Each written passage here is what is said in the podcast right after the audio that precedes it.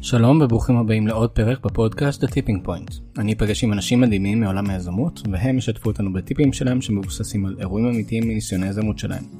בפרק הזה התארחנו באולפן של רייז, אקסלרטור פינטק מוביל בתחום. האורחת שלי בפרק הזה היא נועה גנות, מנהלת מוצר ותיקה עם ניסיון של מעל 10 שנים בהם הקימה את קבוצת המוצר באי בישראל ואת קבוצת המוצר בטוויגל. בין היתר היא מלמדת ניהול מוצר ומייעצת בתחום למגוון חברות, כך שאם אתם רוצים לפנות אליה, הפרטים שלה מופיעים בתיאור הפרק. נועה ואני דיברנו על חידת דוד נגד גוליית, או אם תרצו, איך סטארט-אפ קטן יכול להצליח מול תאגיד ענק. איפה עקב אכילס של התאגידים, ורמז, זה קשור לאינטואיציה שלכם. בהמשך דיברנו על product market fit, למה התהליך הזה הוא קריטי למיזם בתחילת הדרך. נועה גם נתנה דוגמה מטוויגל, למה החליטו לפתח API למרות שהייתה להם טכנולוגיה מעולה שעומדת בפני עצמה כמנוע חיפוש. דיברנו גם על חשיבות בניית roadmap. גם אם אתם עובדים ב Agile או בסטארט-אפ שאין לו זמן להתעסק בעתיד ולא יודעים מה יהיה מחר בבוקר. וגם על לקוח אחד שהבטיח לנועה שהוא הולך לשבור את המוצר שלה. למה הוא עשה את זה ומה הייתה התגובה שלה. שיחה שאולי תגרום לכם לשנות את המוצר שלכם.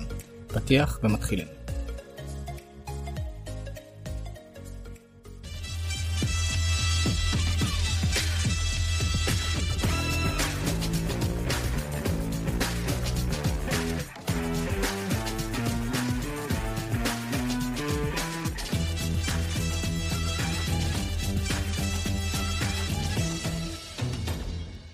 שלום נועה, היי גלעד, מה קורה?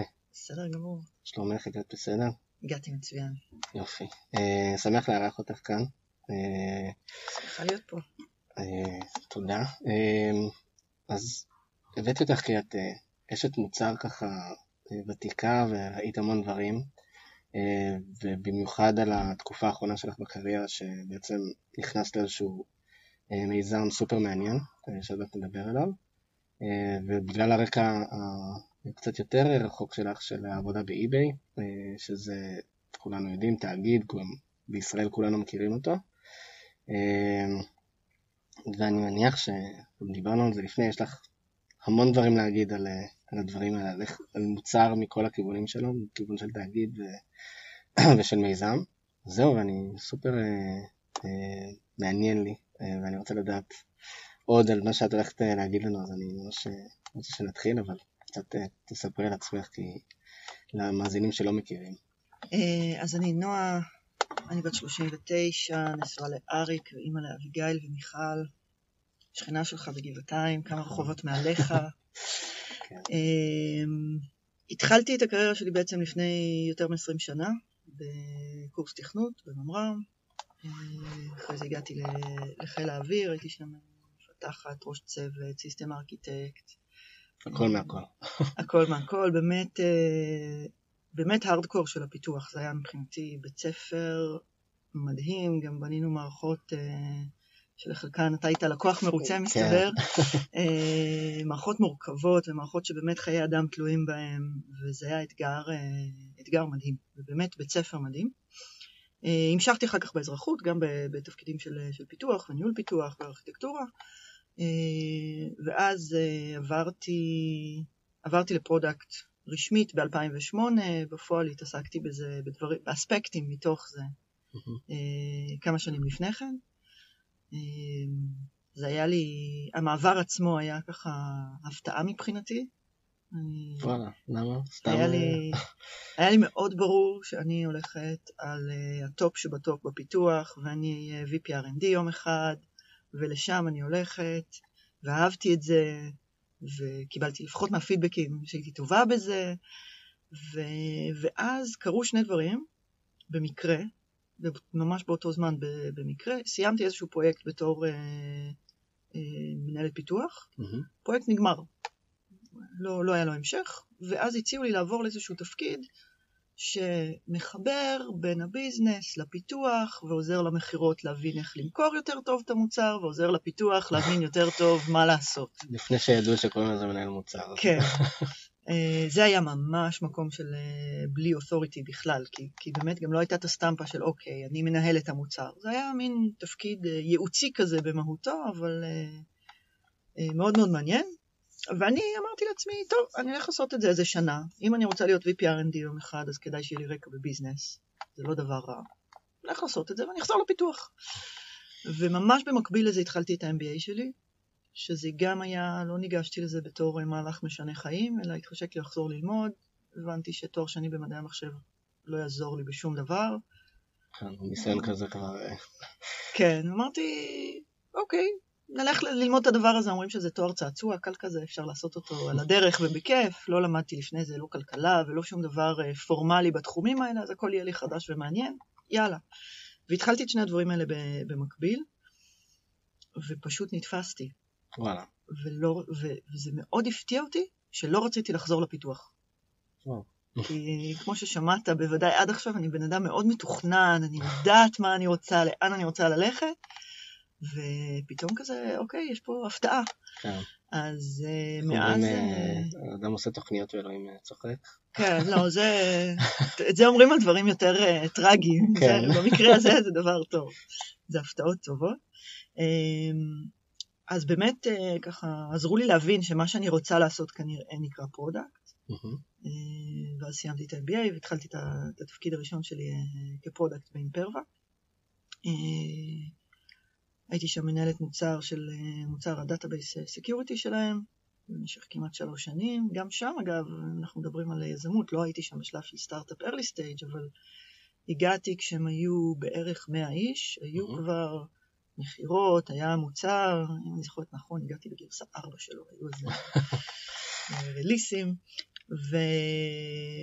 ועזבתי אחרי שהם יצאו ל-IPO. זאת אומרת, זו הייתה תקופה מאוד מאוד מעניינת של גדילה, של... אה, כן, נשמע... הרבה, גם... הרבה עבודה על אה, אה, עוד market share ואיך, ואיך מנצחים מול התחרות. היה גם בית ספר מצוין. ואז הגעתי לאי-ביי. באי-ביי בעצם ניהלתי את הצוות של ניהול המוצר בישראל. צוות מאוד גדל בתקופה הזאת. חלק מהעבודה שלי היה... להביא בכלל את הפרקטיקה של ניהול מוצר, שתהיה נוכחת באמת ביום-יום, ואחד הדברים שזה מאוד גרם זה להעלאה של ה trust מחו"ל, של ה corporate, mm. של ה headquarters ב site בישראל, כמובן זו לא עבודה רק שלי, זאת הייתה עבודה מאומצת של כולם שם, אבל אה, אה, מה שאפשר לפרויקטים יותר אסטרטגיים להגיע, להגיע לארץ. כן, זה גם צריך לזכור שזה, המאזינים שלא מכירים את הרקע של eBay, אז eBay נכנסה לפה כשהיא בעצם אה, קנתה את אה, אה, אז זה היה מעין כאילו, כמו שאת אומרת, איזשהו פתאום גוף זר שצריך איכשהו להיכנס ל corporate וצריך לקבל את ה trust שלו, וגם זה לא היה 100% טכנולוגיה, אז היה שם מעין gap כזה מאוד גדול שהיה צריך לגשר עליו, אז אני מניח שנכנסת ל gap הזה וזה לא היה פשוט. כן, זה היה ממש לעשות, התעסקנו הרבה בשינוי תדמית ב... mm-hmm. בתקופה הזאת, בצורה מודעת, גם על ידי להביא את המקצועיות שלנו ל... אה, לעניין. בעצם אה, קיבלנו מנדט לבנות את מערכת הקטלוגים החדשה של eBay, אה, ויצא מזה איזשהו תכנון מוצר. אני שם ישבתי במשך שלושה שבועות, כל יום כמה שעות צפופות עם מנהל הפיתוח, כדי mm-hmm. לבנות איזשהו מסמך קונספט שהוא שילוב של מוצר וארכיטקטורה, זה בעולמות של, של ביג דאטה הרבה פעמים הדברים האלה אה, משתלבים. Mm-hmm. באמת, מערכת שעושה mining כל הזמן לכל מה שיש ב eBay, כן. בזמנו זה היה 800 מיליון אייטמים, כל יום, כל היום, לנסות להבין מה קורה שם. אה, וכש, וכשבחו"ל ראו אפילו את המסמך הזה, או את המצגת סיכום שעשינו לה, אה, למסמך הזה, זה גם היה איזשהו אה, סוג של tag של אוקיי, יש פה אנשים אה, רציניים, אפשר, אפשר לסמוך עליהם. ו... ועבדנו הרבה בלחבר ו... ובשתהיה תקשורת יותר טובה, ושבאמת אפשר יהיה להרים פרויקטים עם אנשים מעבר לים, זה, זה לא פשוט אף פעם, לא רק בקורפורט. כן. גם, גם בחברות יותר קטנות מתמודדים עם זה, וזה מאוד מאוד לא טריוויאלי. כן, סתם את הימים האלה. בסוף אתה מגלה שאתה עובד אה, עם חו"ל אה, שני בערב עד אה, חמישי בערב, ו... ובהצלחה בכל השאר. כן. זה, אין מה לעשות, זה, זה חלק מלהיות בטח מנהל מוצר, אבל גם יזם כן. בישראל. ישראל שוק פיצי, כן. אין מה לעשות. אנחנו חושבים שאנחנו מרכז העולם. ואז עברת לטוויגל? כן, ואז שלפו אותי בעצם אה, מאי-ביי לטוויגל, טוויגל אה, סטארט-אפ שבעצם בא לפצח את אה, עניין החיפוש באתרי קניות. הבעיה היום, אם תנסו לתת חיפוש שהוא מעבר לטריוויאלי, אפילו באמזון, מקבלים תוצאות מוזרות מאוד. אם אני כותבת, אני רוצה שמלה עם כפתורים באמזון, מקבלים דברים מוזרים. קופסה של, כפ... של כפתורים כנראה. כן, כן, כפתורים, סיכות, אה, מדחום, כל מיני דברים, אה, דברים כן. מוזרים. אה, וטוויגל בעצם בא לפצח את הדבר הזה, אני הצטרפתי בשלב שהייתה טכנולוגיה. אבל גם בהתחלה ממש. ממש בהתחלה, הייתי עובדת מספר 13. כן. בשלב שהייתה טכנולוגיה ועוד לא היה מוצר. אה, היו דיבורים עם לקוחות, הייתה היענות, הם הצליחו לגייס סכום יפה של כסף, יש שם אה, אנשים, שוב, אם אנחנו מדברים על אנשים רציניים, באמת, שיודעים מה הם עושים ועושים את זה מעולה. אה, אבל לא היה מוצר, והדבר הראשון שבעצם ביקשו ממני זה, אוקיי, תגדירי מה, מה המוצר שלנו, הצטרפתי להם בתור VP product. אנחנו נדבר אולי תכף על, על כל המסע שלי שם, רק בשביל לסגור את, ה, את הפינה של מה אני עושה היום. אז אה, בעצם לפני שלושה חודשים עזבתי את טוויגל, אה, נשארתי ב advisory board שלהם, חברה שעדיין יקרה לליבי ואני מאמינה בה מאוד, אה, ועברתי לעבוד בתור יועצת עצמאית, שמבחינתי זה שילוב של דברים שעשיתי בשנים האחרונות באמת בהתנדבות ובאהבה, ופתאום הבנתי שאולי אני יכולה פשוט לעשות את זה. כן. זה הדברים שהם הפאשן שלי וזה מה שאני אוהבת, אז אחד זה ללמד. אה, אני מלמדת ניהול מוצר גם במרכז הבינתחומי וגם אה, מעבירה הרצאות בג'ולט. אה, מעבירה קורסים לחברות וגם, וגם לייעץ, שבעצם מיתגתי את, ה, את השירות שלי תחת הסלוגן Elevate Your Product, mm-hmm. שהרעיון הוא שחברות יזכרו אותי בשביל לעזור להם לעלות לרמה הבאה. מה זה הרמה הבאה? מה הצורך? בכל חברה זה שונה. זה יכול להיות בתהליכים שלא עובדים וצריך לעשות סדר ושכל הארגון יוכל לזוז יותר מהר, זה יכול להיות בוא נבין את האסטרטגיה, זה יכול להיות מנטורינג למנהלי מוצר צעירים, או פשוט אה, שאלות מוצריות קונקרטיות ש... שצריך לפצח. ואני מאוד נהנית בעיקר מהמגוון הזה, של באמת בכל חברה זו אחרת, אני נחשפת לתחומים שלא נחשפתי אליהם קודם. אה, יש לי לקוח שהוא סטארט-אפ בתחום הספנות. וואו, משהו ש... מה זה? מעולם, מעולם לא הכרתי, אז עכשיו אני מכירה את, אה, את עולם היאכטות טיפה, טיפה יותר טוב, איך זה עובד בדיוק. אה, מאוד מאוד כיף ומעניין. מדהים. אה, טוב, רקע לא מבוטל, ובגלל זה הבאתי אותך, והדבר הראשון שככה כתבתי לך במסמך, שאני רוצה שתדברי על, על הדילמה הזאת של הדוד נגד גוליית. אנחנו שומעים לא מעט יזמים, אה, שאת יודעת, לפעמים זה אפילו בשלב הרעיון, שהם באים ואומרים, כן, יש לי רעיון, ואז תמיד יהיו את הדאונרים האלה שיבואו ויגידו להם, מה, אבל גוגל יכולים לפתח את זה בשנייה, איבי יכולים לפתח את זה בזה. ויש פה את הדילמה הזאת שאני קורא לה דוד נגד גוליית, שאתה כאילו תמיד תרגיש שכאילו עוד שנייה גוגל באים ושנייה כותבים את מה שעשית במשך השנתיים האחרונות ולך תחפש את עצמך, אבל, אבל זה לא ככה, גם כי ראינו מקרים כאלה ש, שבאמת הדברים האלה לא קורים, Waze וגוגל מפס זה הדוגמה הכי קלה, וגם מה שאת עשית לאחרונה, שזה טוויגל ועם הרקע שלך באי-ביי, ובוא נפצח את זה קצת, כי, כי אני חושב שזה זה אמנם מרתיע ויש לזה הצדקה שזה מרתיע, אבל, אבל יש גם אה, דרכים להתמודד עם זה. אה, בואי ככה נתחיל לדבר על הטיפ הזה, כי, כי זה סופר מעניין. אחלה. אז האמת היא, ממה שאמרת עכשיו, יש דבר אחד שחשוב לי אה, להגיד בכלל בהקשר של תחרות. כשיש לך תחרות, זה לא דבר רע. כן, אתה לא המשוגע היחיד. כן, זה, זה ולידציה מאוד טובה לשוק הזה.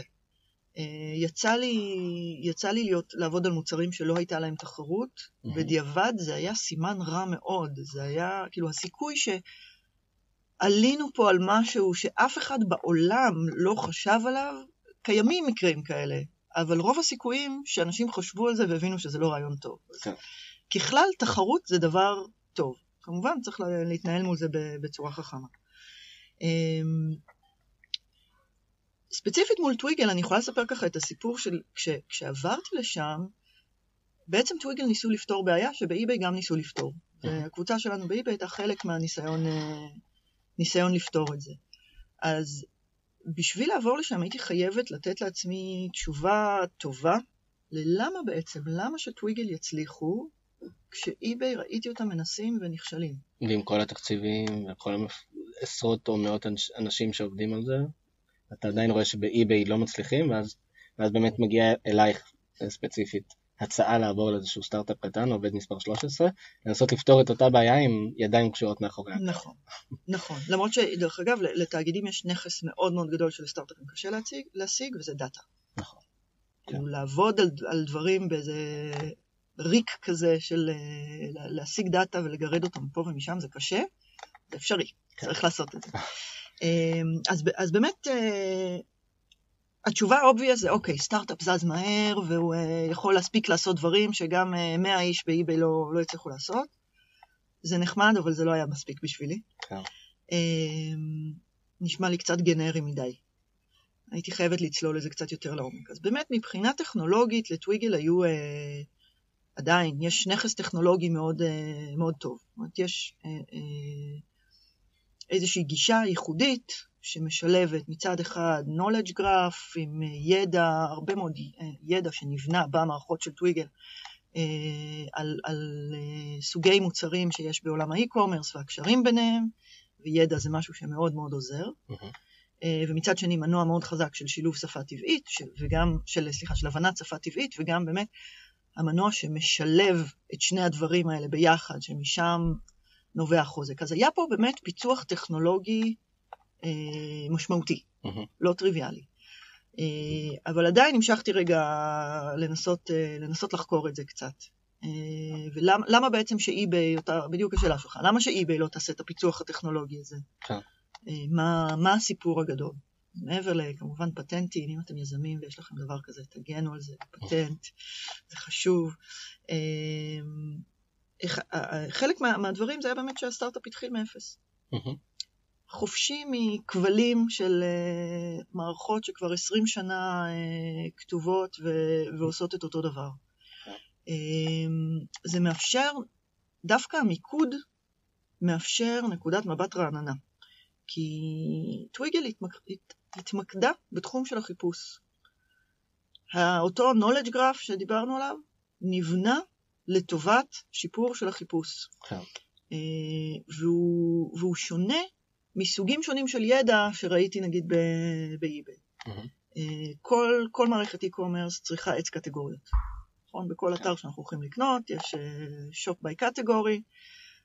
באיביי, בזמנו כשאני הייתי היו 20 אלף קטגוריות, יש מאמץ מתמיד לצמצם אותם, אבל זה בערך סדרי הגודל, כי באמת באיביי אפשר למצוא הכל מהכל. ועץ הקטגוריות נועד למטרה מסוימת, הוא נועד למטרה של באמת שאפשר יהיה לעשות בראוזינג, מה שנקרא, שאפשר יהיה להגיד, אוקיי, אני עכשיו רוצה להיות בקטגוריה הזאת והזאת. הוא פחות נועד להוות את התשתית של אה, איזה דברים קיימים. דוגמה שאנחנו תמיד נותנים זה למשל SD כן. SD card, מבחינת מה שהוא, זה מוצר אחד ספציפי, כרטיס זיכרון, מבחינת קטגוריות, אם תחשוב על זה, הוא יכול להיות בקטגוריות של smartphone accessories, או laptop accessories. או מצלמות. או מצלמות, כן. נכון.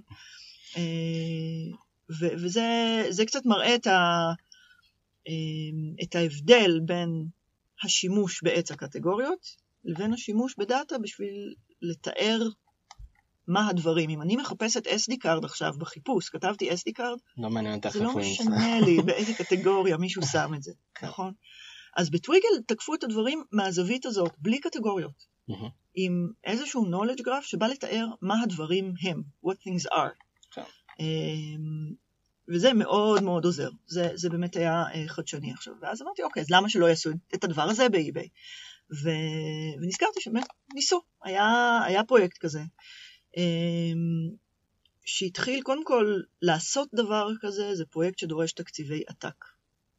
כי אה, אם אתה עושה כבר משהו, ב eBay כמעט ולא מתעסקים ב... ב vertical ספציפי, נגיד ב fashion. זה לא לגמרי נכון, יש מאמצים ממוקדים, mm-hmm. אבל הם נדירים. לרוב השאיפה היא להיות, אה, להיות רוחבי. כן, all over the place כזה. כן, ולהיות רוחבי על 20 אלף קטגוריות זה נורא נורא נורא קשה.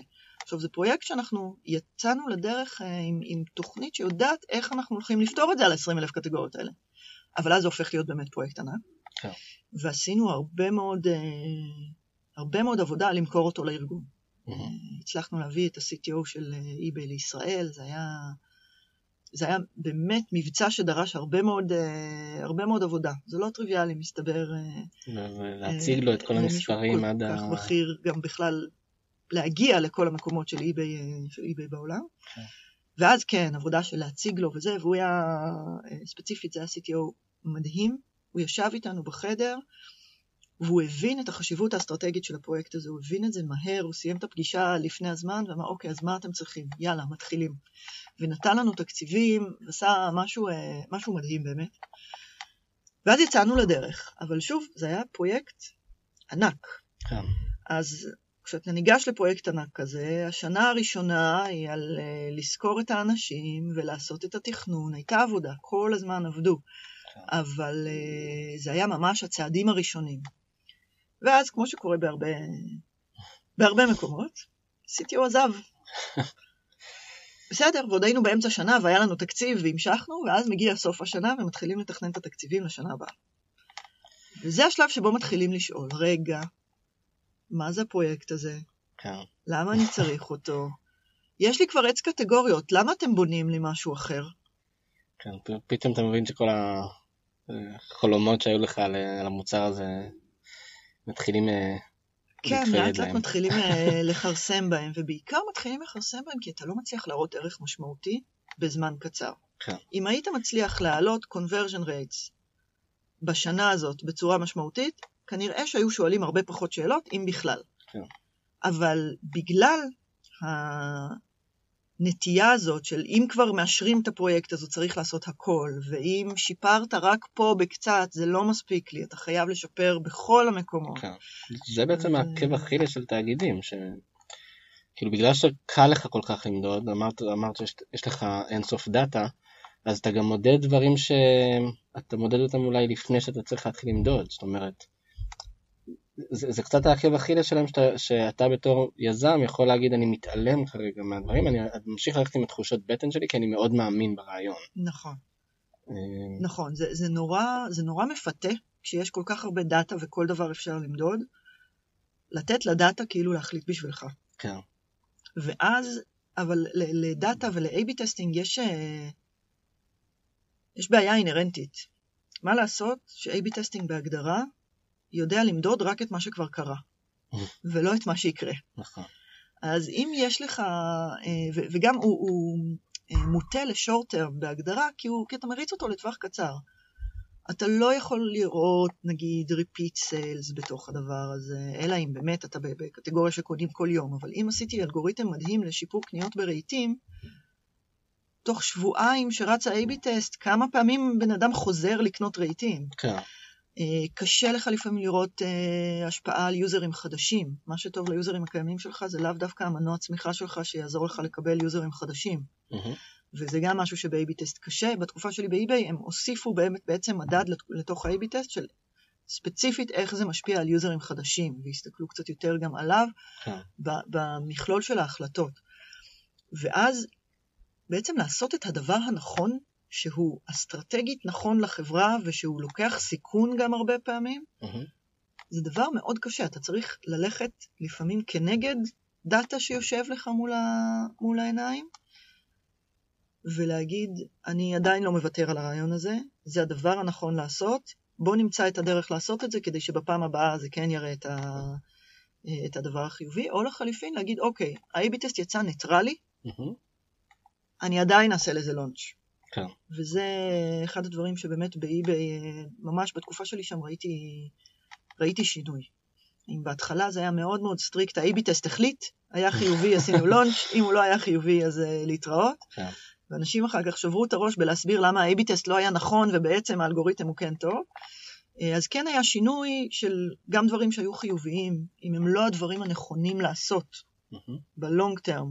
אמרו, אוקיי, לא מעלים אותם, לכו תתקנו את זה. אה, ולחליפין, דברים שהיו ניטרליים או אפילו קצת שליליים, נתנו להם לעלות אם האמינו שזה הדבר הנכון. אחר כך הלכתי אה, ככה אה, לאוורר את התסכולים שלי עם אנשים מאוד חברות גדולות, ואמרו לי שגם בגוגל זה ככה וגם בפייסבוק זה ככה, זאת אומרת, ההבנה שהדאטה לא יכול להחליט בשבילך היא הבנה קריטית, כן. גם, גם ליזמים. כן.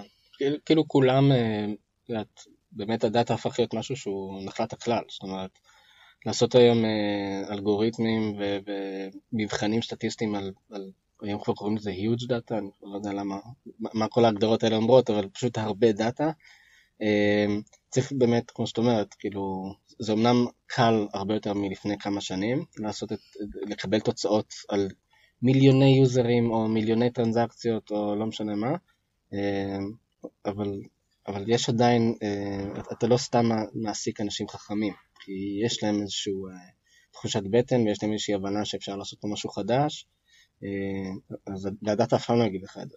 אה, כי, נכון. כי, כי דברים לא בשלים תמיד עד הסוף, וצריך לקחת קצת הימורים. סטיב ג'ובס פעם אמר, אה, אנשים, אה, זה שאנשים שלי עושים טעויות זה טוב, כי זה אומר שהם מקבלים החלטות. אז אה, צריך נכון. לדעת... אה, זה, זה בדיוק זה. ו, וגם אה, הזכרת אינטואיציה, אינטואיציה זה משהו שאני מאוד מאמינה בו. זה כאילו מה שאמרתי עכשיו, זה יזרקו אותי מקהילת מנהלי המוצר, כי כולם מדברים על Data Driven Product Management, וזה כן. גם השם של ההרצאה שאני מעבירה בג'ולט, אה, ואני מאוד מאמינה בזה, אבל Data Driven זה לא אומר ששוב, שהדאטה הוא, הוא מחליט. ומה זה- מה זה בעצם אינטואיציה? אינטואיציה זה אה, משהו שאנחנו מפתחים מהתנסות, זה למידה שלנו מהתנסות, מהמם. שלא יודעים כל כך להסביר איך היא קורית.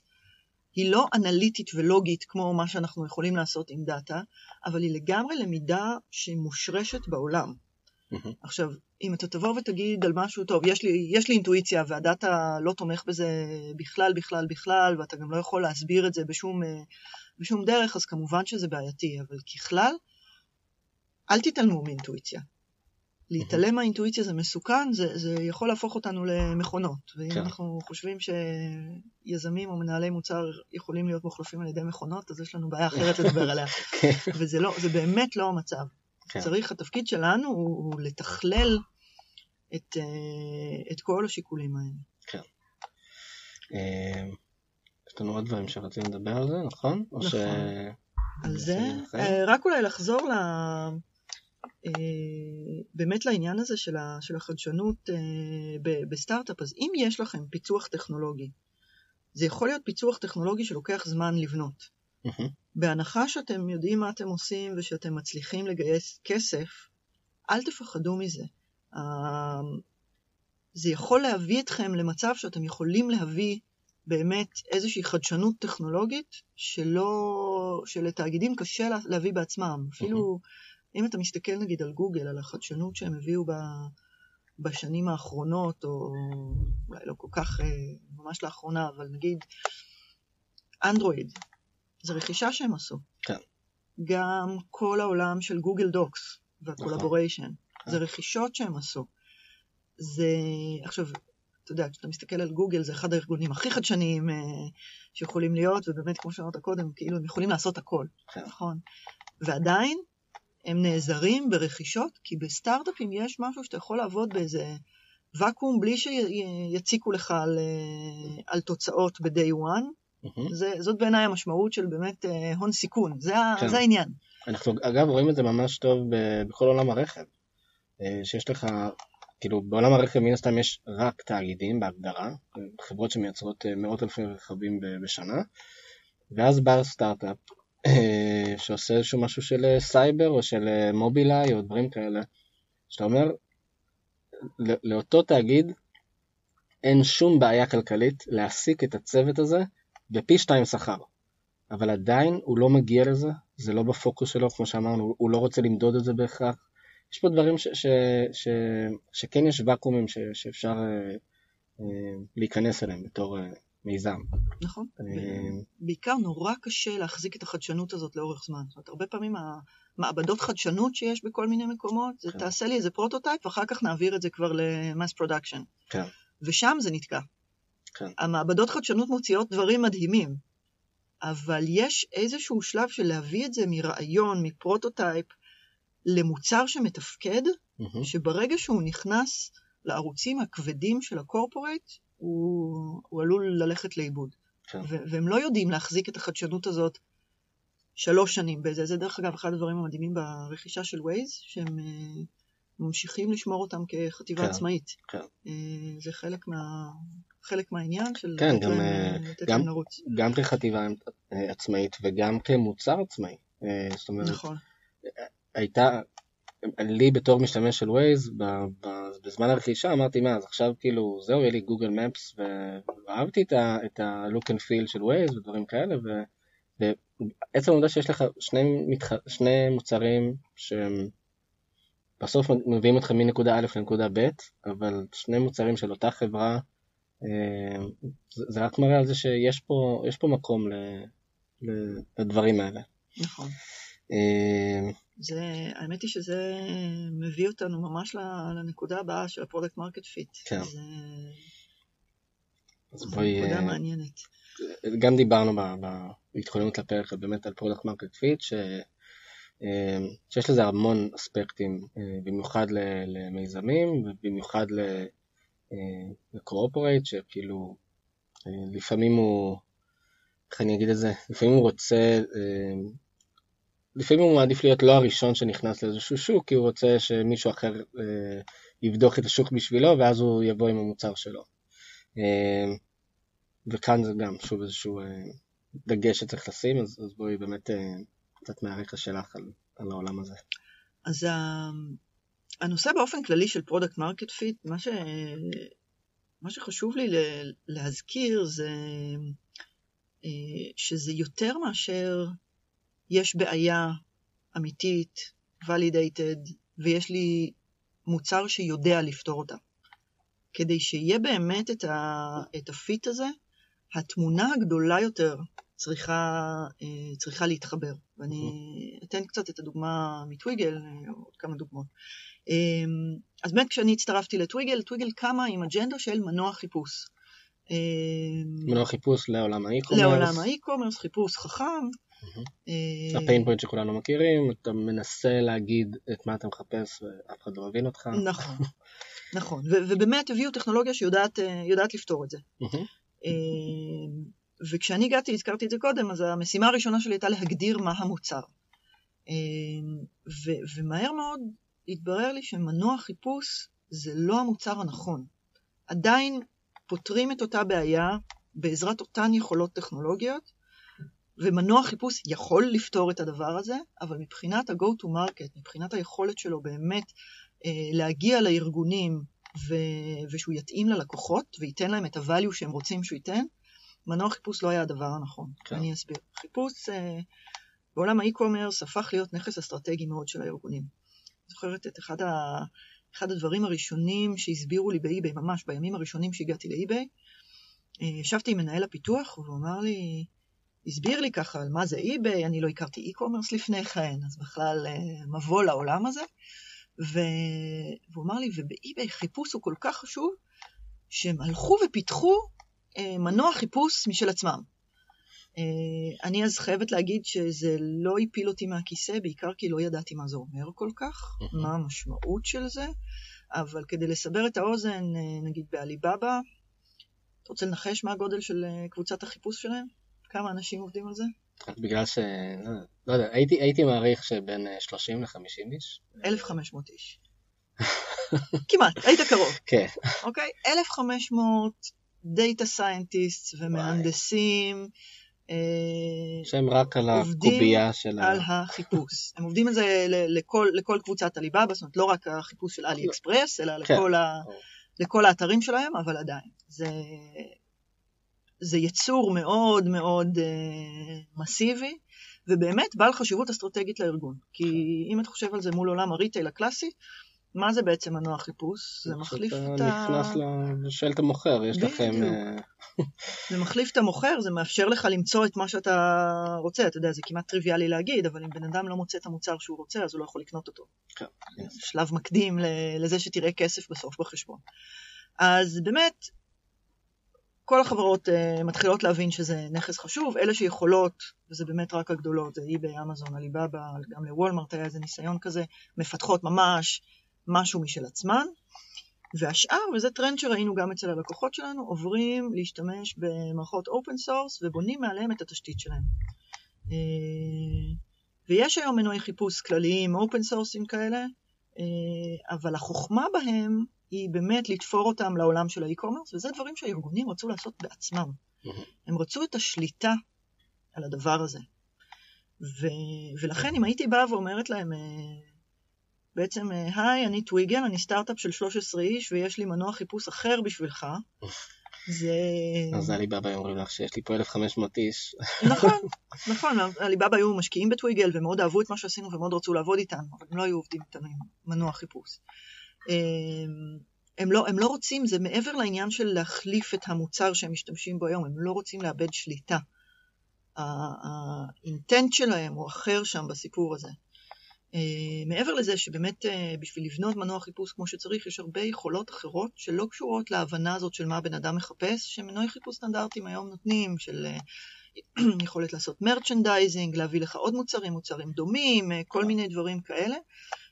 redirect uh, לעמוד promotion uh, שאני רוצה לעשות, כל מיני יכולות כלליות של חיפוש, שפה אני דווקא הלכתי על, על כיוון של, של באמת פוקוס. יש לנו טכנולוגיה מאוד מאוד חזקה ב core, אבל בשביל להפוך אותה למוצר שלם של חיפוש צריך להוסיף עוד כל כך הרבה דברים, כן. שזה גם איזשהו שיקול מבחינת האם אנחנו כחברה יכולים לעשות את זה.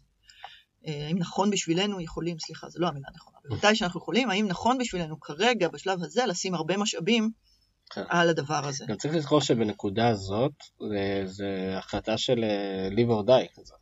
כי אם אתה עכשיו לוקח גם אם הייתם צוות גדול יותר באותה נקודה, אבל היית, הייתם מחליטים שעכשיו שנה אנחנו, שנתיים אנחנו מפתחים מנוע חיפוש, אז זה היה נגמר בזה שככל הנראה הייתם uh, נשארים בלי כלום. נכון. זאת אומרת, יש פה משקל מאוד כבד להחלטה הזאת. צריך, uh, זה לא כזאת החלטה שעושים כזה, נראה לי וזה. זה כאילו החלטה שהיא צריכה להיות מבוססת, כאילו, כל החלטת ה product market fit. זו החלטה שהיא, זה לא על הדרך בקיצור. נכון, נכון. ובאמת, אחד הדברים ש... שעשינו היה, ניסינו לראות, אוקיי, אז האם אפשר לחיות כן עם מנוע חיפוש באיזושהי תצורה אחרת? וניסינו לחשוב על מנוע חיפוש שרץ במקביל למנוע חיפוש הקיים, ואיכשהו משלבים תוצאות וכל מיני דברים כאלה. אבל ברגע שנכנסנו לזה, זה פשוט, אתה רואה שזה הופך להיות מסובך מדי, ואם משהו מסובך כבר על הנייר, כן. בשטח הוא יהיה בלתי אפשרי. Uh, הדברים תמיד הרבה יותר מורכבים ממה, ש... ממה שהם נראים, ו... ופשוט זה... בוא נגיד, זה הפחיד אותי יותר ללכת עם ההחלטה הזאת, מאשר ללכת לחפש, uh, לחפש פתרון אחר. Mm-hmm. כי זה באמת, זה באמת היה משהו שהוא כאילו במסלול התנגשות. כן. ואז באנו עם רעיון של, uh, uh, של API, Mm-hmm. שמתיישב על מנוע החיפוש שלך, כאיזשהו לייר של הבנה. והוא נותן לך, בתור אה, ארגון e-commerce, או בתור קבוצת הסרצ' או בתור המהנדס, את השליטה גם להחליט כמה כוח אתה נותן לו, Mm. אה, ואיך אתה רוצה להשתמש בו. אתה יכול להחליט שאתה משתמש בו רק בתור איזה מסגרת כזאת להוריד אה, טעויות מביכות, מה שאני קוראת, Mhm. שבאמת אה, השמלה מראה לי מדחום. Mm-hmm. חיפשתי שמלה וקיבלתי מדחום. אה, ואתה יכול להחליט שאתה משתמש בו בשביל לאפשר דברים שהיום מתחילים לראות אותם יותר ויותר בשוק, כמו לדבר עם אלקסה ולהגיד אה, מה בדיוק אתה רוצה, ושהיא תמצא לך בשני מוצרים הראשונים את מה שאתה רוצה, כי להקריא לך עכשיו מהתוצאות זה די, די ייאוש. כן. אה, כל, כל אחד בהתאם לצורך שלו ובהתאם לכמה עמוק הוא רוצה להיכנס עם זה. וזה היה משהו באמת פורץ דרך, א', כי אין דבר כזה בשוק. Mm-hmm. אה, וזה גם נוגע קצת למה מה התחרות שאנחנו התמודדנו איתה. אז היו, שוב, יש מוצרים שמה שהם עושים זה חיפוש לעולם האי-קומרס, מנועי חיפוש לעולם האי-קומרס, אנחנו לא נתקלנו בהם וואלה. ב- בתחרות. כי התחרות הכי גדולה שהייתה לנו זה in-house development. וזה נכון להרבה, אה, אני חושבת להרבה אה, מוצרים בעולם בעיקר של B2B2C. זאת אומרת, אני יושב ככה על הקור של מה, שאני, אה, של מה שהארגון רוצה בכל מקרה להציע ללקוחות שלו, והרבה אמרו לנו, כן. אה, אנחנו עושים את זה. כן, זה באמת נקודה חשובה. באמת אם אתה ביזנס שהוא B2B2C, רוב התחרות שלך תהיה מול דברים שאתה, לא רק שאתה לא בהכרח יודע, אלא הם גם מוסתרים טוב טוב ממך, כי אה, אותו תאגיד שאתה תבוא ותגיד לו, יש לי API שאתה רק מחבר ל-search engine והוא עושה לך ככה וככה, אז הוא יישב פתאום באי נוחות בכיסא ויגיד, יש לנו פה איזו קבוצה של אה, כמה מהנדסים שכבר אה, יושבים שנתיים ומנסים לעשות איזה משהו דומה. נכון. אז פתאום אתה מגלה מתחרים וזה זה, זה כאילו, מניח שזה לא, לא נעים כזה לגלות שפתאום מי שאתה מנסה למכור לו בתור B2B2C, אז הוא כבר אה, מנסה גם לפתור את הבעיה הזאת, אה, ולמה שהוא יביא גם, גם משהו מבחוץ. אה, אז, אז קודם כל, אם אתה B2B2C, אתה לא צריך לגלות שהוא מנסה לפתור את הבעיה הזאת, תניח שהוא מנסה לפתור את הבעיה הזאת. ואם הוא לא מנסה לפתור את הבעיה הזאת, כנראה שזאת בעיה לא מספיק חשובה בשבילו. אוקיי. אמ, ובהנחה שהדבר הזה קיים, עכשיו השאלה איך אתה מתנהל, אה, מתנהל מול זה. אה, וזה נכון בהרבה אספקטים, זה נכון באספקטים של המוצר, שאתה, אנחנו למשל הלכנו על כיוון של אנחנו נותנים לכם כלי, אנחנו בעצם הופכים להיות החברים שלכם, אנחנו לא באים להחליף אתכם, אה, ממש מבחינת איך שהמוצר בנוי ומה הוא מאפשר, וגם מבחינת כל ההתנהלות במכירה. עולם המכירה של B2B, בייחוד ב enterprise, הוא עולם מאוד מאוד אה, מורכב. אה, יכול להיות נושא לפודקאסט אה, שלם נפרד.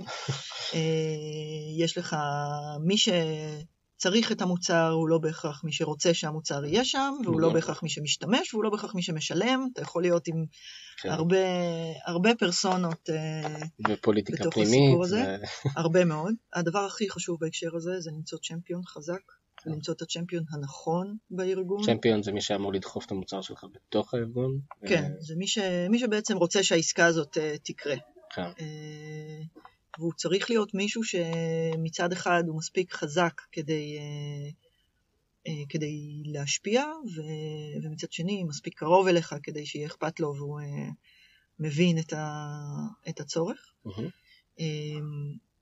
וגם אבל כל, ה, כל ה messaging סביב הדבר הזה, בגלל שזה משהו כל כך עדין ויש תחרות in-house, זה בהחלט משהו להשקיע בו מחשבה ולראות איך באמת כן. מעבירים אותנו לצד שלהם. אמר לי משהו, משהו אחר ששווה להגיע, לשאוף להגיע אליו. אמ, כשעבדתי באימפרווה, אה, היה לנו לקוח שאמר לנו, תקשיבו, הוא החליף, אה, הוא קנה אותנו, זרק את המתחרים שלנו וקנה אותנו, והוא אמר לנו, תקשיבו, אני הולך לשבור את המוצר שלכם. אני הולך להביא אותו לקצה, והוא יישבר. והסיבה שאני בחרתי אתכם, זה כי אני מאמין שאתם שותף טוב לעשות איתו את הדרך הזאת, ושכשדברים יישברו, אתם תדעו להגיב ולתקן, ומתוך זה לכם יצא מוצר יותר טוב, ולי יצא security יותר טוב. מדהים. וזה זה באמת דבר, אה, דבר מדהים, אבל בטח ובטח בעולמות של, אה, של סטארט-אפ, גם אם אתם לא אומרים את זה out loud, דברים יישברו לכם, ואם אתם תצליחו להביא את הלקוחות שלכם למצב שהם שותפים שלכם בדרך הזאת, ושביחד אתם מביאים אותם לעולמות יותר טובים, זה. יכול לעשות פלאים ל- ליכולת שלכם באמת אה, לייצר לקוחות נאמנים לאורך זמן. כן. זה גם אה. חשוב ברמת ההבנה. כאילו, זה משהו שבתור סטארט-אפ אתה אולי לא תרצה לשים על השולחן, להגיד שהמוצר שלך לא עד הסוף יציב, אבל זה דווקא אם כן תדבר על זה, וכן תראה אותם כשותפים לדרך, אה, אתה כן, כאילו, תצליח לעבור את המשוכה הזאת של, של מוצר שלי נשבר וזה איכשהו מתקבל על הדעת. ו... נכון, תראה, זה נורא בעייתי. אני לא יודעת אם ההמלצה שלי היא בואו נשים את זה על השולחן, המוצר שלי הולך להישבר. אבל א', כשדברים קורים, באמת תיקחו אחריות. כן. אמ, וב', זה יכול להיות גם דברים בהקשר של תכנון. אתם פנימית צריכים להתנהל כאילו המוצר הולך להישבר ברגע שהגלגלים יפגעו בכביש. מהמם. ו... דוגמה למשל שאני מאוד מאמינה בה, אה, שקשורה המון לאלגוריתמים ו- ודאטה. כשאתה כותב אלגוריתמים של AI ו machine learning ודברים כאלה, יהיו מקומות שבהם האלגוריתם יזייף. בהגדרה. ואיכשהו תמיד זה קורה שזה בדיוק, ב... אה, יש איזה בכיר באי-ביי שהוא אספן של לגו, ובדיוק במקום של הקיטים של הלגו אה, חלל, שהוא הסתכל, בדיוק שם היה לכם, אה, הייתה לכם איזושהי בעיה, ואז פתאום מגיעים מיילים אה, היסטריים של אה, איך זה יכול להיות שהדבר הזה לא מתוקן. ואחד המנגנונים שהכנסתי גם באי-ביי וגם בטוויגל, זה פשוט אפשרות לנקות קצת, לעשות override לתוצאות האלגוריתם בצורה ידנית. להגיד בקטגוריית לגו, לא יודעת, אל, אל תעשה את זה, או לחליפין, עבור המוצר הזה, הוא לא כחול, הוא בעצם אדום. עזוב מה האלגוריתם אומר. כן. עכשיו, זה לא פתרון שהוא scalable, זה לא נכון לבנות על זה את כל הארגון שלך, אבל זה כן מתקשר גם ל product market fit, במובן הזה שזה מאפשר לך מהירות תגובה, שתשמור את הלקוחות שלך מרוצים, מהמם. גם אם האלגוריתם לא צודק, ולתקן אלגוריתם ולגרום לו לעשות את הדבר הנכון, זה דבר שלוקח זמן, אתה צריך לעשות את זה. אבל הזמן פה הוא קריטי. כן. וה, והנקודה המשמעותית מבחינתי בעולם הזה של product market fit זה להסתכל על התמונה הגדולה ולהסתכל על כל אותם תהליכים כאלה. לכאורה היית אומר שיכולת לעשות override לאלגוריתם היא לא קשורה ל product market fit, נכון? היא מין איזה פיצ'רון, קונפיגורציה ב, במוצר. אבל ברגע שאתה מסתכל על ה flow, ואתה מסתכל על הערך שאתה מנסה להביא, ועל למה הם ייקחו אותך ועל איפה הם עלולים להתאכזב, על כל הדבר הזה, בשביל ליצור משהו שבאמת יש לו fit, ושעובר גם את המשוכה של, או, זו טכנולוגיה מגניבה, אני רוצה כזה. אה, צריך להסתכל על כל האספקטים המערכתיים האלה. כן. אה, זה... טוב, אני גם, תוך כדי אני גם מסתכל על, ה... על שאר הנקודות ש... שכתבת פה על product market fit, וזה... דיברת פה קצת על, ה... על הנושא הזה של אה, אה, איך בכלל מקשרים את זה ל-road map של המוצר, אה, שזה גם אה, אה, משהו שקצת קשה לסטארט-אפים בכלל לחשוב במונחים האלה של אסטרטגיה ו-road map ודברים כאלה. וגם את היום מתעסקת בזה המון בתור יועצת, אז אולי גם נגיד על זה איזשהו משהו אם, אם תוכלי, כי. כי roadmap זה, זה נושא כאוב להמון, זה לא נושא כאוב, זה פשוט אה, אף פעם לא מגיעים לזה, כאילו בסטארט-אפים אה, בימים הראשונים שלהם, בשנים הראשונות שלהם. נכון. אז, אמ, אז זה באמת נקודה מעולה. יצא לי לשמוע הרבה, אה, אני מאוד, מאוד אוהבת roadmap, אני גם נותנת אה, תרגילי, אה, תרגילי בית למנהלי מוצר שאני מראיינת, לבנות roadmap למשהו. ויצא לי לשמוע הרבה אמירות כמו, מה roadmap? אנחנו agile, למה צריך בכלל אה, roadmap? כן. ויצא לי לשמוע גם יזמים שאומרים, אני מאמין בשוק, ננסה, נלך לכל הכיוונים, ומה שיתפוס, יתפוס. אמ, ו... ואני חושבת שהסיבה ששומעים אמירות כאלה זה כי אנשים לפעמים מבלבלים בין תוכנית לבין התחייבות שזה מה שיהיה. ואז זה באמת נורא מפחיד. אה, כי אני, באמת, אני סטארט-אפ ואני חייב להיות עם אוזן קשבת אה, לשוק ואני חייב להבין מה קורה וגם אין, באמת, כמו שאמרת, אין לי זמן להתעסק בזה, הכל זה אה, על, ה, על ה release שצריך לצאת מחר. ו, ואז roadmap נתפס גם כאיזה משהו נורא נורא באוויר. אה, והוא לא רלוונטי כי הוא ישתנה מחר. ואני אני אישית לא מאמינה ב, בלהשאיר את זה שם. אה, אני חושבת שיש הרבה מאוד ערך בלדעת לאן אתה הולך. ערך גם עבור עצמך אה, כיזם, גם עבור כל העובדים בחברה, להבין למה בעצם אנחנו עושים את מה שאנחנו עושים כרגע. כי זה, וזה זה אחד הדברים שכמנהלי מוצר חייבים לתת למפתחים, לאנליסטים, לכל מי שעובדים איתם, חייבים לתת הקשר, כי אם אין את ההקשר ואם אין את ההבנה לאן אנחנו לוקחים את זה, כשהם ייתקלו בדילמות יומיומיות אם לעשות א' או ב', או שהם יצטרכו לשאול אותנו כל דבר, או שהם פשוט יחליטו בלי, בלי כל הפרטים. ההנחה שאני אוכל אה, להכתיב בדיוק כל, אה, כל פיפס וכל פרט לא מחזיקה מים, פשוט כי אין מספיק אנשים בשביל הדבר הזה. אמ, אז כדי לאפשר לאנשים איזושהי, אה, איזשהו חופש פעולה, אני חייבת לוודא שאנחנו מיושרים על לאן אנחנו לוקחים את זה, על מה המטרה הגדולה פה. אמ, וגם זה ש roadmap, זה שתוכנית הולכת להשתנות, mm-hmm. זה לא אומר שהתוכנית לא טובה, זאת המציאות שלנו. אה, אפרופו מה שדיברנו על התוכניות שלי להיות אה, מנהלת פיתוח ו- ואיך הגעתי אה, ל product. היה לך roadmap מאוד ברור של הקריירה. מאוד ברור. כן. ואז הוא השתנה, וה roadmap השתנה, וזה בסדר. התוכניות, הרבה פעמים אומרים לי, יכול להיות שהתוכניות שלנו השתנו. זאת אומרת, לא יכול להיות, בטוח, התוכניות השתנו. כן. זה מחויב המציאות. אבל זה עדיין לא אומר שלא צריך תוכנית. עוד דבר שזה מאוד מאוד עוזר, זה אה, לתקשר גם כלפי חוץ. אם דיברנו נגיד על הלקוח באימפרווה שהיה לי, שרצה להיות שותף שלנו לאורך זמן, mm-hmm. הם רוצים לראות מי זה הסטארט-אפ הזה, לאן אנחנו... אם אני עכשיו משקיע כל כך הרבה בלהבין מי אתה ולסמוך עליך ולתת לך גישה לקרביים שלי. ולקנות מוצר שאני יודע שיישבר. נכון. כדאי שאני אבין מי אתה ולאן אתה לוקח את זה, והאם אתה יכול להיות שותף אסטרטגי שלי במשימה שלי. Mm-hmm. והרודמפ מאוד עוזר לזה. אמ, כמובן מול משקיעים, להבין לאן לוקחים את הדבר הזה. כי למשל בטוויגל, הנכס המדהים הזה של הבנה של פרי אה, טקסט בעולם האי-קומרס, אה, והשימוש שלו לחיפוש, זה שוק מדהים וזה נדבך מטורף במה שטוויגל עושה, אבל אפשר לקחת את זה לעוד המון כיוונים. כן. ואם עכשיו יש משקיע שמסתכל על החברה, אה, חשוב ש... שנוכל להראות לו את הדבר הזה. עכשיו, עוד משהו שחשוב לזכור על roadmap, roadmap זה לא בהכרח תוכנית עבודה. אני תמיד מפרידה בין הדברים האלה. יש את מה שאתה מנהל ב Jira ואת ה-user stories שעובדים עליהם כרגע, ובספרינט מה יהיה מוכן ולא יהיה מוכן. אה, ויש את התוכניות הגדולות.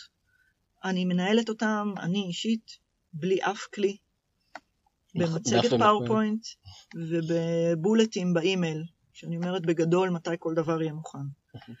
ויש את הדברים, כמובן ככל שזה קרוב להיום זה יותר מפורט, ויש דברים שהם קריאת כיוון כללית. אחרי שנעשה חיפוש, במקביל לזה נקים קו מוצרים בתחום ה analytics נניח. אמ, ואז אתה יכול לספר על זה איזשהו סיפור, רק לראות שברמה העקרונית הנקודות מתחברות. כן. לא צריך לרדת לכל הפרטים. כן. לא חייבים לתת uh, תאריכים של uh, זה יהיה ב-17 במרץ בשעה 3.47. אפשר להגיד זה ב-Q2 uh, 2018, או אפילו ב-H2 של uh, שנה הבאה. כן. זה בסדר. זה נותן איזשהו, uh, איזשהו מסלול לדבר הזה. ואחד ה... אחד הדברים הנוספים שלמדתי ככה על בשרי בהקשר הזה, זה שיש אנשים שפשוט לא מצליחים להבין את זה אחרת. זה היה בשבילי שיעור מדהים. אני עשיתי, באיבי שלחו אותי לאיזה קורס פיתוח מנהלים כזה, אמ, שבוע אינטנסיבי בסן חוזה. אתה יכול לנחש שבקריירה שלי עשיתי המון המון קורסים של פיתוח מנהלים, כן. באמת זה היה אחד הטובים שבהם. כן. אה, והוא התמקד בשני, אה, בשני דברים. אחד, זה היה הרבה אה, לבוא מהכיוון של ניתוח אישיות. עשינו כל מיני מבחנים, שאלונים כאלה, וקיבלנו ציונים של אתה טיפוס כזה וכזה. ספציפית זה היה מבחן אישיות שנקרא MBTI, שמאפיין כל בן אדם על ארבעה מימדים. אה, וקיבלת ציון איפה אתה בקו, בכל, אה, איפה אתה על הציר בכל אחד מהממדים האלה. ובעיקר זה שם מראה לזה שאנשים הם לא כמוך. לא בהכרח כמוך. אחד הדברים אה, שהיה שם זה אינטרוברט ואקסטרוברט. אוקיי. Okay. שזה לאו דווקא מה שאני נגיד חשבתי באינטואיציה של בן אדם שאוהב לדבר לעומת בן אדם שקט. Mm-hmm. זה לא, זה כמה אתה מקבל את האנרגיה שלך מלהיות לבד, mm-hmm. לעומת מלהיות עם אנשים. והם עשו לנו שם תרגיל, חילקו אותנו לקבוצות, אמרו כל מי שיצא יותר extrovert לפה, כל מי שיצא יותר introvert לפה, אני הייתי extrovert, אה, אקסטרים ממש, בקצה של הקצה. אמ, ו- ואז הם נתנו לנו הזדמנות כקבוצה לשאול שאלות את הקבוצה השנייה. אה. והשאלה שהקבוצה של ה introvert שאלה אותנו, ככה איזה, איזה, איזה מישהו הרים את היד ואמר, כתוב במדריך שאתם באמת נטענים באנרגיה מלהיות בסביבת אנשים. זה נכון? הוא היה פשוט בהלם. כן. וזה שם לי איזה מראה שמה שלי נראה טריוויאלי, שאם היה לי שבוע עמוס ואני רוצה להיטען באנרגיה, אני הולכת לטייל בדיזינגוף בשישי בצהריים, אה, הוא לא המנגנון שעובד אצל כולם, וספציפית כן. אני חיה עם אה, אחד כזה בבית, זה ממש אה, נתן לי פרספקטיבה שפתאום הבנתי שמה שבעלי היקר צריך בשביל להירגע זה שיעזבו אותו בשקט, הוא יוכל לסגור את הדלת, ושלא לא ידברו איתו. כן. חצי שעה כזאת והוא כמו חדש. גדול. אבל אתה יודע, גם בבית עם ילדים זה לא פשוט לאפשר את זה, אבל פתאום ברגע שהבנתי את זה, גם שם היו, קיבל, קיבלתי הרבה ערך. ואחד הדברים, הממדים הנוספים זה כמה אתה אוהב לתכנן. Mm. אמ, והם עשו שם איזשהו אה, אמ, משחק עסקים כזה, היינו, אה, התחלקנו לקבוצות של חברות והיו אה, תוצאות עסקיות אחרי כל רבעון, היינו צריכים לנהל חברה. ואחת המשימות הייתה להציג את התוכנית, תוכנית אסטרטגית. עכשיו, אני אישית, בהעדפה שלי, חיה ממש ממש בסדר עם תוכנית שאומרת, זה הכיוון הכללי, עכשיו זה הצעד הראשון, יאללה. כן. בסדר, וזה גם מאוד מתחבר לעולמות של אג'ייל וקדימה וקבלת החלטות בעולם של חוסר ודאות. והייתי צריכה להציג את זה לקבוצות האחרות, שהיו שם באמת אה, בשביל לעזור בלמידה, לא היה פה איזה עניין, אה, לא היה להם אינטרס לא להיות נחמדים אליי או, או משהו כזה. ובאתי והצגתי את התוכנית של הקבוצה שלנו בערך בצורה הזאת. ואז מישהו שאל אותי פשוט, הוא אומר לי, רגע, אבל מה התוכנית? לא הבנתי. וזה גם עזר לי להפיל איזשהו אסימון, א', שמה שאני קוראת תוכנית, זה לא מה שבהכרח כולם קוראים תוכנית, וגם בהתאם לדבר הזה של ה introvert-extrovert, זאת אומרת, טיפוסים שונים של אנשים מבינים בדרכים שונות, ויש אנשים שיבינו את התמונה הגדולה רק כשהם יראו את כל הנקודות מתחברות. כן. וקשה להם לעשות את ה-leap of faith הזה של זה הצד הראשון וזה הכיוון אה, הכללי. וזה התפקיד שלי, אם אני רוצה שהם יבינו, אם זה אנשים בתוך החברה, או משקיעים, או לקוחות, או בחומרי ה marketing שאנחנו עושים, אה, זה התפקיד שלי לעזור להם לחבר את, ה, את הנקודות האלה. וגם בדבר הזה תוכנית מאוד מאוד עוזרת. שוב, שוב, אני חוזרת לעניין הזה. ברור לי שכולם בקרביים ועל הגלגל של האוגרים וחייבים לדאוג אה, למה שיהיה מחר בבוקר. התוכנית הזאת זה בעיקר לעשות סדר במחשבות, mm-hmm. להבנות אותה קצת, להגיד הנה כיוון אחד, הנה מה אנחנו עושים ולא עושים, לא ברמת הפרטים. הדבר הזה שמסתובב פה איכשהו לידינו ואנחנו גם רוצים לדחוף אותו לרודמפ, זה משהו אחר, אנחנו נתחיל אותו יותר מאוחר, אה, משהו באמת ברמה של, אה, של בלוקים, של themes של ה roadmap, של למה אנחנו בכלל עושים את כל הדבר הזה. זה roadmap אסטרטגי, זה לא תוכנית עבודה מפורטת עכשיו לשנה. חשוב, אה, כן, חשוב ו... לזכור את זה. אחד הבעיות במיזמים זה באמת התחושה הזאת שאתה לא יודע מה יהיה מחר בבוקר. כן. ואני חושב שבאמת אם אתה רגע משקיע, אני לא מדבר עכשיו על אה, ללכת לסדנה בחור ביער בארצות הברית, אבל, אבל כן אם אתה רגע משקיע במה הרודמפ שלי ומה אני רוצה להשיג בכל רבעון בכותרות מפוצצות, לא עכשיו להגיד אני אהיה 90% מהשוק בזה, אבל להגיד דברים ש- שאתה רוצה להיות בהם, להשיג אותם, מת- לתעדף אותם, מתי אתה רוצה להגיע אליהם. אני לאו דווקא הולכת לזה מהכיוון הזה, זה, זה, האמת היא שזו הבהרה חשובה. כשאני מדברת על רודמפ, זה לא מה אתה רוצה להשיג בכל רבעון, זה השלב האחרון. דבר ראשון, זה מה אתה רוצה להשיג באופן כללי. איך החברה תיראה בעוד שלוש שנים. מה יהיה, איזה מוצרים יהיו, לאיזה קהלי יעד. אה, יש הרבה frameworks שמאפשרים לך ככה לשרטט את זה רגע, כן. איפה אתה רוצה להיות, אה, הרבה כאלה מטריצות של 2 על 2 מכל נכון. מיני סוגים. אמ, וזה, וזה יותר לספר את הסיפור הזה. הזמנים, איפה אני אהיה בדיוק ב-Q2 ואיפה אני אהיה בזה, זה השלב האחרון אחרון בתוכנית רק בשביל לחבר את זה למציאות. והרובד האסטרטגי, אה, הוא, הוא משתנה, הוא הרבה יותר יציב ממה שחושבים.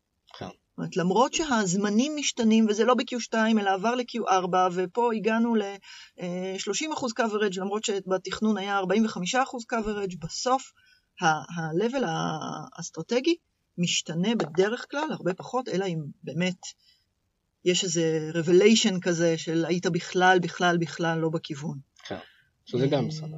שזה גם בסדר, ואתה חייב להגיב לזה, אבל זה, איזושה, זה איזשהו דווקא סוג של אה, להקנות יציבות בתוך, ה, כן. בתוך הדבר הזה. כי כשאתה נכנס להאם זה ברבעון הזה, והאם המדד יהיה על זה או על זה, אתה צודק, זה נורא, זה דברים שהם מאוד מאוד uh, משתנים.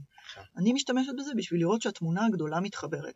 שבכלל בקצב שאני מדברת על אה, לכבוש את השוק, עד סיבוב הגיוס הבא יהיו לי מספיק לקוחות כדי שאני אוכל לעשות את הסיבוב גיוס הבא. כן. ש- שהמספרים הגדולים מסתדרים. כן. ופחות על ה bits and bytes של מה קורה מחר בבוקר. טוב, אה, היה לי סופר מעניין, אנחנו כזה, אני מרגיש שאני יכול לדבר איתך עוד איזה ארבע שעות. כן, שווה. או שנעשה עוד כמה פרקים, או שאני אביא את למיטאפים, דברים כאלה. אה, היה לי ממש מעניין, אה, מקווה גם של המאזינים. זהו, אז אפשר לפגוש לך בג'ולט, נכון? נכון. וכל מיני סדנאות של מוצר, וגם את יועצת היום לחברות, בין היתר, אז אני מניח שגם יהיה אפשר להשיג אותך באתר שלך. כן. זהו, שיהיה בהצלחה בדרך החדשה. תודה רבה. לא, אנחנו נתראה, ניפגש. בוודאי. תודה רבה. מקווה שנהניתם מהטיפים של נועה. כמו כל פודקאסט בתחילת דרכו, אני אשמח לעזרתכם להפצת הבשורה. בינתיים, אני אשתדל להמשיך להביא לכם אנשים מעניינים, ואתם מוזמנים לעשות subscribe ולהצטרף לקבוצת הפייסבוק שלנו, בית ספר ליזמות.